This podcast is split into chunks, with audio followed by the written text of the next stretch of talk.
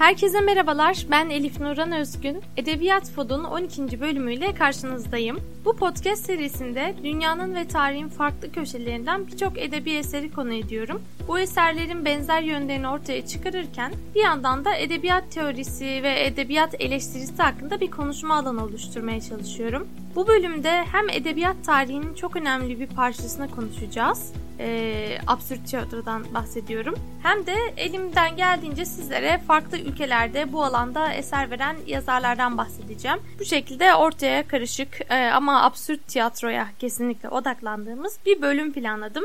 O zaman başlayalım. Yani şimdi absürt tiyatro deyince belki e, kulağa bu kavram böyle çok elit, işte üst tabaka böyle anlaşılmaz bir tabir gibi geliyor olabilir. Ama aslında hepimizin az buçuk fikir sahibi olduğu bir akım. Hani bazen e, arkadaş ortamında muhabbeti geçer ya işte ben tiyatro sevmem. Böyle tipler vardır işte hiç tiyatroya tiyatroda neymiş falan derler. Bu kişilere hani neden sevmiyorsun diye sorduğunuz zaman genelde şöyle bir cevap alırsınız. E, iş bu şahıs vaktin birinde hasvel kadar bir tiyatroya gitmiştir. İzlediği oyunda hiç mesaj falan içermeyen, tırnak içinde söylüyorum, ne idüğü belirsiz bir oyundur. İşte ben tam olarak o oyundan bahsediyorum absürt tiyatro derken. E, belki bu arkadaşımız absürt tiyatro e, akımıyla yazılan bir oyuna e, gitmemiştir. Belki de gitmiştir. Hani onu bilemem. Ama eminim ki absürt tiyatro adı altında yazılan pek çok eser insanlardan benzer reaksiyonlar alıyor. Absürt tiyatro en basit formuyla anlamını yitirmiş bir tiyatro türüdür. Bu türde yazılan ve sahnelenen oyunlar bütün kalıplara, alışılmış düzene karşı çıkar. E, mantık mantık sınırlarını tanımaz. E, oyunun içindeki olaylara bakarsak onların arasında da herhangi bir bağ kurulmaz. Olay dizisi diye bir şey zaten yoktur. İnsana böyle bir e,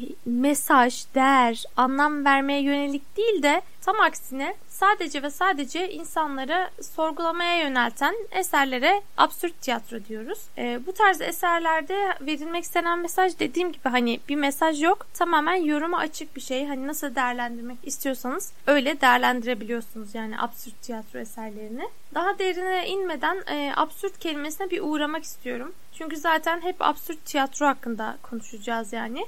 Öncelikle kelimeyi bir çözümlemek lazım. Absürt kelime anlamı olarak mantık kurallarına aykırı, anlamsal öğeleri birbirini tutmayan, birbiriyle bağdaşmayan, saçma düşünceler anlamına geliyor. Tabi böyle geniş bir eh, tanım yaparsam. Peki Türkçe'ye nasıl çevireceğiz? Bununla ilgili de absürt kelimesinin anlamını biraz daha iyi anlamak için e, farklı dillere çevirilerine bakabiliriz. O çevirileri incelediğimizde de görüyoruz ki genelde akıl dışı, sürrealist gibi e, anlamlara geliyor absürt kelimesi. Ama absürt tiyatroda aslında gerçek olmayan değil. Aksine gep gerçek olan yani çok gerçek olan hayatın kötü yönleri gösteriliyor. Yani bu yüzden Hani e, bu tiyatro anlayışına böyle gerçek dışı ya da sürrealist gibi bir isim koymak Türkçe'de abesle iştigal olur. Bu tiyatroda daha çok yani saçmalıktan ya da sürreallikten ziyade öğretiler ile hayat arasında yaşamda bir uyumsuzluk olduğu kabul ediliyor. Yani bu yüzden aslında e,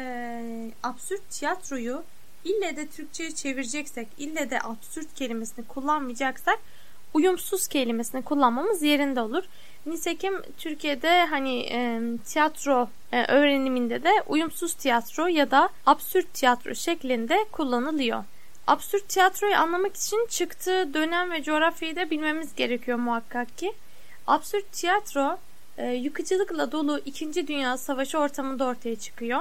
O dönemde savaştan etkilenen insanların hislerine tercüman oluyor başka bir deyişle. Zaten o dönem sanatın her dalında böyle değişimlere şahit olunmuş resmi düşünün, sinemayı, işte diğer sanat dallarını, e, dadaizm, sürrealizm falan hepsi o dönemde ortaya çıkan akımlar. Yani 2. Dünya Savaşı ile beraber gerçekten e, Avrupa'da özellikle taşlar yerinden oynadığı için ve birçok insan hayatını kaybettiği için büyük e, değişimler yaşanıyor sanatta da. Tabii toplumsal anlamda olumsuz değişimler. E, çünkü insanlar ölmüş, her yer harabeye dönmüş. Ama baktığımız zaman sanat anlamında gerçekten ilginç bir şekilde üretken bir dönem. Yani 2. Dünya Savaşı ve onun sanata olan etkileriyle ilgili ayrı bir podcast bile yapabiliriz. o yüzden ben bu konuyu daha çok uzatmadan e, devam edeyim bizim absürt tiyatromuza. 2. Dünya Savaşı sürecinde evet koşulların ve yaşananların etkisiyle e, işte maddeciliğin altında ezilen insanların artık birbirine ve topluma ne güveni ne de inancı kalmıyor.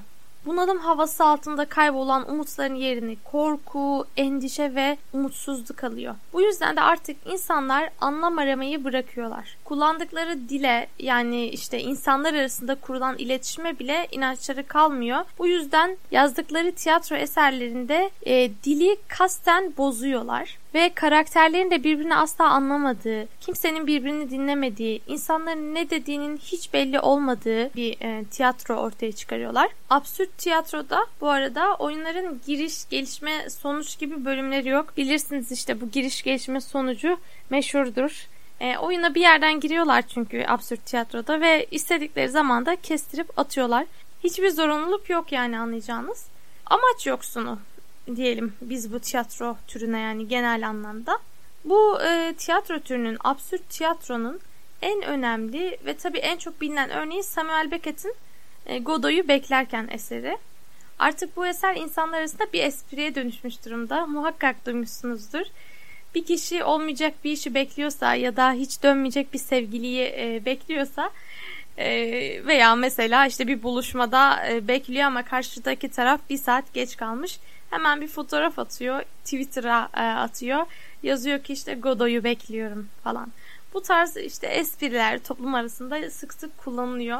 Hatta eminim ki Godoy'u beklerken kitabını e, baştan sona okumuş kişi sayısı azdır. Yani tamamen bunu şu an kendi tahminimden söylüyorum. Bu arada bir veri yok elimde ama e, neden söylüyorum? Çünkü Godoy'u beklerken kalın bir kitap değil 120 küsür sayfa olmalı ama çok sıkıcı. Maalesef çok sıkıcı arkadaşlar yani çılgın sıkıcı öyle böyle değil. Gitmiyor, ilerlemiyor yani öyle bir kitap. Çünkü absürt tiyatro. Ama bir yandan da kendini okutuyor. Bilmiyorum şeytan tüyü var bu absürt oyunlarda. Absürt tiyatroya bu kadar kızan, bu kadar böyle her şeyi söyleyen ama yine de absürt tiyatrodan oyun görünce okumadan geçemeyen e, nadir saçma kişilerden biriyim sanırım. Biz okulda çok okuduk. Samuel Beckett'i de okulda okuduk. Ben tabii daha önce onu okumuştum lisedeyken. Ama 3. sınıfta olacak sanırım. E, biz bunu e, drama dersimizde okuduk okulda. Başka eserler de okuduk. Biraz da bizim hocamız absürt tiyatroyu çok seven bir insan olduğu için biz gerçekten yani o kadar çok eser okuduk ki onun haricinde ben kendim de bir şeyler okudum. Bunun sonucunda böyle karman çorman bir hal çıktı açıkçası ortaya. Absürt tiyatro e, benim hayatımda okuma kariyerimde özel bir yere sahip. Evet konuya dönüyorum hemen. E, Samuel Beckett, Godot'u beklerken e, dediğim gibi bunu bence çok az kişi okumuştur. Çünkü çok sıkıcı. Ama kültürel bir hani ne denir ona bir tabir böyle herkesin bildiği bir deyim gibi bir hale geldiği için bilmeyen yok. Godot'u beklerken dediğimde 3 aşağı 5 yukarı böyle az buçuk okumuş herkesin kafasında bir şey canlanıyor yani. Godot'u beklerken oyunu e, Samuel Beckett tarafından 1948 yılında yazılıyor. Fransızca olarak yazılıyor. Zaten Samuel Beckett Fransız bir yazar. Bu kitapta bizim iki tane karakterimiz var. Vladimir ve Estragon. Bu iki karakterin tam olarak nerede olduğunu veya hangi zamanda olduğunu bilmiyoruz. E, anlayamıyoruz da.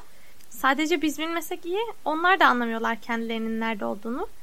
Yalnızca şimdi söylediğim bu cümle bile Godot'u beklerkenin klasik kanona ait olmadığını, absürt tiyatronun bir parçası olduğunu kanıtlar nitelikte. Çünkü bir kurgu eserde bizim en temel ögemiz setting dediğimiz e, yer ve zaman unsuru. İnşallah ileride yine yaratıcı yazımla ilgili bir şeyler anlatmayı düşünüyorum bu podcast serilerinde. Daha detaylı anlatırım yani. Ama e, basitçe söylemek gerekirse tüm kurgu eserler bir yerde ve bir zamanda geçer. Bu yerin ya da zamanın olmaması düşünülemez. Ya da bu yeri ve zamanı karıştıran eserler e, kanon dışı, klasikten farklı olarak algılanırlar. İşte Godot'u beklerken gerçekten kanon dışı bir eser zaten. E, tabii hangi kanon? Klasik edebiyat kanonunun dışında. Karakterlere geri dönecek olursak e, Vladimir ve Estragon bir şey bekliyorlar kitap boyunca.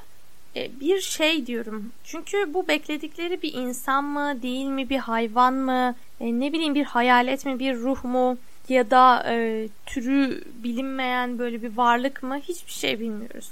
Onlar da bilmiyorlar tıpkı bizim gibi. Sadece Godo diye bir şey var. Adı Godo yani ondan eminiz. Ve onu bekliyoruz. Ama asla Godo gelmiyor. Yani Godo aslında gelmemelerin ismi. Bu oyun o dönem insanın hislerini çok iyi e, yansıtıyor. Gerçekten çok böyle bir ayna görevi görüyor resmen. Yani her şeyini kaybetmiş, göreceği tüm vahşeti görmüş bir toplum var karşımızda. Tabii ki amaçlarını da kaybetmişler. İşte neyi beklediklerini bilmiyorlar. Ama hayatta bir şey de olmuyor ve beklemeye de devam ediyorlar. Ve bu haldeyken e, bekliyorlar. Yani günleri beklemekle geçiyor. Neyi bekliyorlar? İşte onu kimse bilmiyor. Samuel Beckett de muhtemelen bilmiyor. Yani çok çok simgesel bir şey. Kitap bu kadar. E, kitabın daha ilerisi yok açıkçası. Tabi arada bir iki farklı karakter giriyor çıkıyor ama özetle iki karakterin Godot'u beklemesi ve Godot'un gelmemesi. Kitap bu kadar. E, zaten absürt eserlerde böyle çok kurgu falan beklememek lazım. Bir tane daha yazardan bahsetmek istiyorum. Çünkü bu söyleyeceğim yazar da Samuel Beckett'le birlikte absürt tiyatronun en en en önemli yazarı. O da Fransız.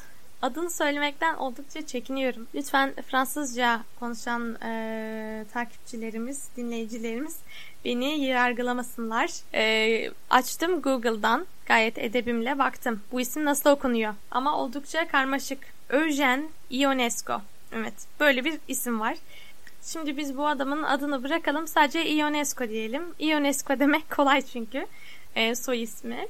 Ee, evet, Ionesco çok çok önemli bir yazar. Tiyatro tarihinde ve hatta genel olarak edebiyat tarihinde çok önemli. Kendisinin yazmış olduğu birçok eser var ama ben bunların içinden iki tanesinin ismini anacağım ve bir tanesinin kurgusunu anlatacağım size. İlk eser Amedei ya da Nasıl Başından Atarsın Onu. Bu kitabı biz okulda okumuştuk yine 3. E, sınıfta falan olmalı. Bu biraz önce bahsettiğim dönemde okuduk aynı zamanda. Ama ben şimdi bunun kurgusunu değil dese diğer bir eserin kurgusunu anlatacağım. Kel Şarkıcı. Şimdi Kel Şarkıcı eserini ben açıkçası okumamıştım. Bu podcast'i yapmadan önce açtım okudum tüm oyunu. Ee, bence okuması çok zevkliydi. Yani nasıl desem sıkıcı ama zevkli.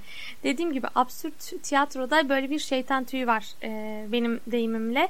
Gerçekten sıkılıyorsunuz yani diyorsunuz ki ya bu adam ne anlatıyor falan. Ama bir kere okumaya başlayınca da bir bırakasınız gelmiyor. Ve hani birkaç eser okuduktan sonra artık o anlamsızlığı kabul ediyorsunuz. Yani artık siz de onlarla beraber e, anlam arayışınızı rafa kaldırıyorsunuz.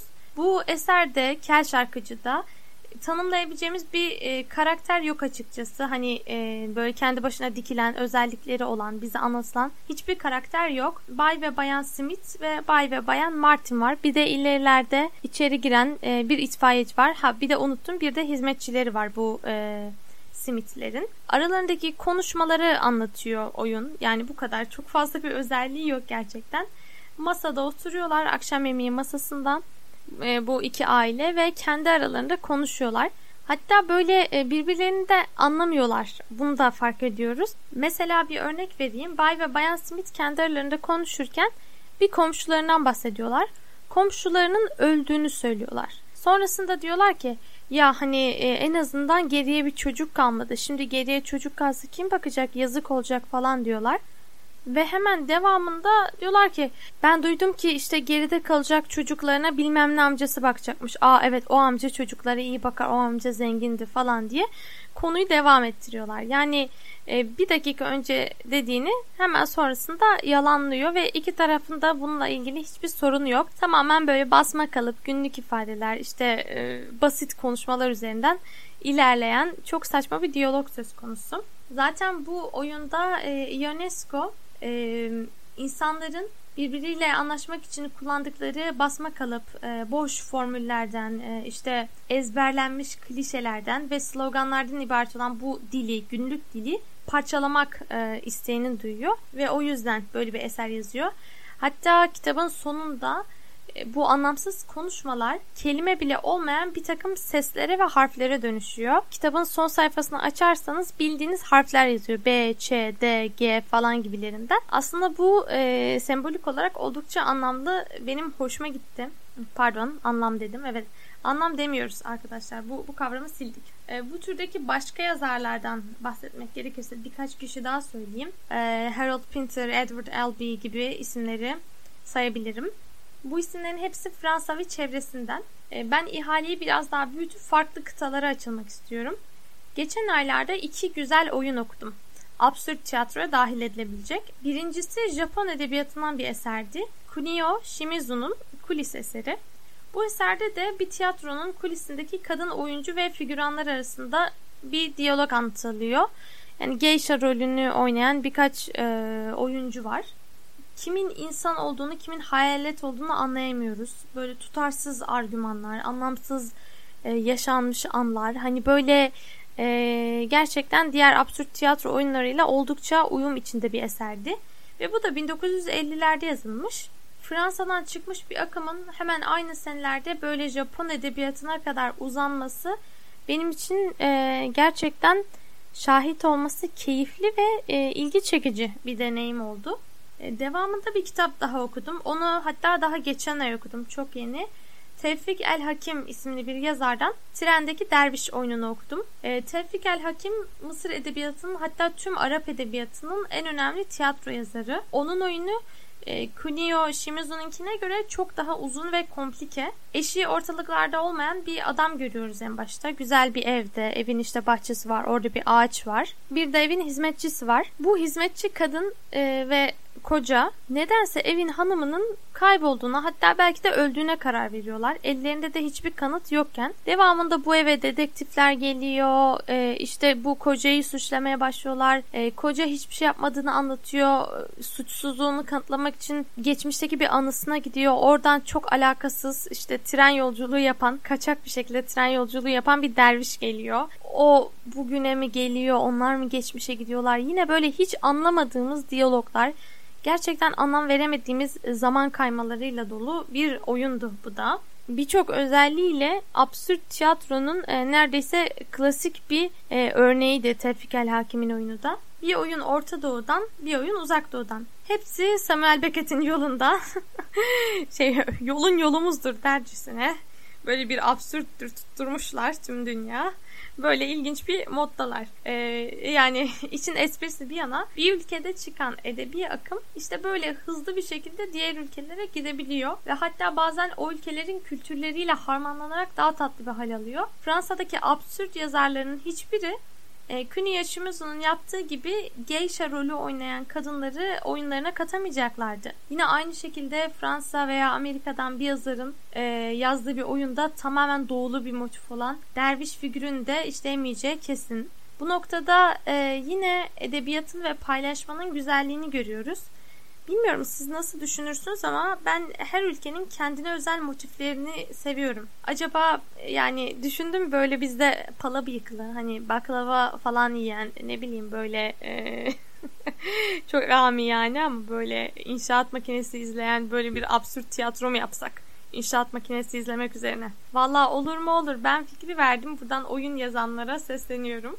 Benim absürt tiyatro ile ilgili diyeceklerim bu kadar sanırım. Yani e, bu bölümde ne konuştuk? Absürt tiyatroyu tanıdık birlikte ve birkaç örneğe baktık. Aynı zamanda Japonya ve Mısır gibi alakasız ülkelerde yazılmış absürt tiyatro eserlerinden de bahsetti. Umarım sizin için de faydalı olmuştur. Bahsettiğim tüm kitapların Türkçesi var. Hatta bildiğim kadarıyla basımları da mevcut. Kolaylıkla ulaşabilirsiniz. Eğer okursanız muhakkak bana haber verin. Yine aynı şekilde bu bölüm ve genel olarak edebiyat podla ilgili düşüncelerinizi et Elif Nozgun şeklinde bulabileceğiniz sosyal medya hesaplarımdan bana iletebilirsiniz. Beni dinlediğiniz için çok teşekkür ederim. Bir daha görüşünceye kadar edebiyatla ve bol bol kitaplarla kalın.